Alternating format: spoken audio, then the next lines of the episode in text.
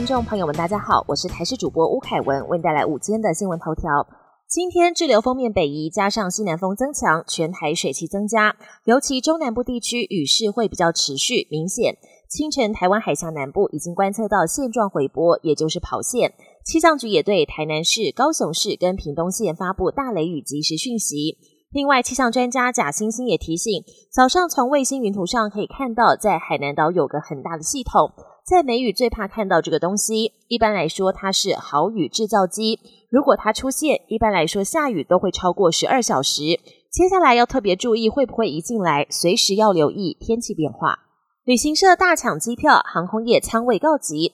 在旅行社群起抢票的情况之下，业者指出，往年旅行社向航空业者切低价机票惯例已成绝响。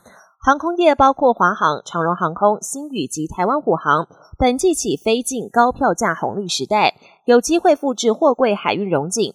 市场紧盯航空股，昨天拿下台股三个第一。首先是国际资金昨天涌入航空股，积极扩充客运量能的华航被外资强买六点八六万张，高居外资买超台股个股的第一名，比第二名联电的一点六五万张有数倍的差距。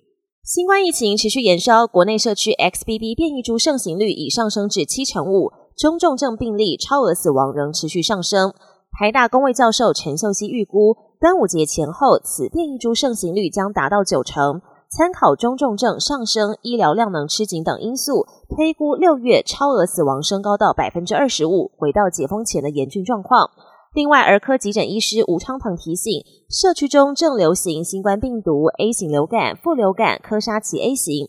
他也分享，一天看诊就有三位小弟弟患者出现了小腿酸痛的症状，让家长们很紧张，带来急诊才知道是得了病毒感染，并发急性肌炎，并且形成横纹肌溶解症。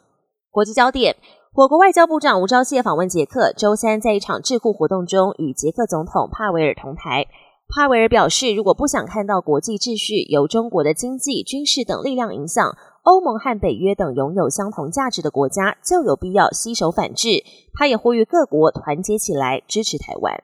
美国国务卿布林肯已敲定将在十八、十九号两天，也就是周日跟下周一访问中国。中美双方分别对外宣布了布林肯的访问行程。布林肯十四号跟中国外长秦刚通了电话，两人讨论到保持中美沟通管道畅通的重要性。针对台湾问题，秦刚也先打预防针，呼吁美方停止干涉中国内政。不过，两岸问题势必是这次布林肯访问中国的核心议题之一。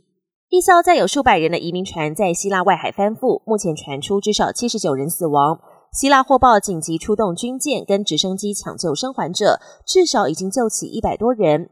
不过，海面刮起强风，大大增加了救援难度。国际移民组织表示，船上当时可能载有四百人，而这些移民似乎是从利比亚出发，准备前往意大利。没想到十四号经过希腊外海时不幸翻覆，搜救工作还在持续进行中，但当局研判可能还有数百人下落不明。本节新闻由台视新闻制作，感谢您的收听。更多内容请锁定台视各节新闻与台视新闻 YouTube 频道。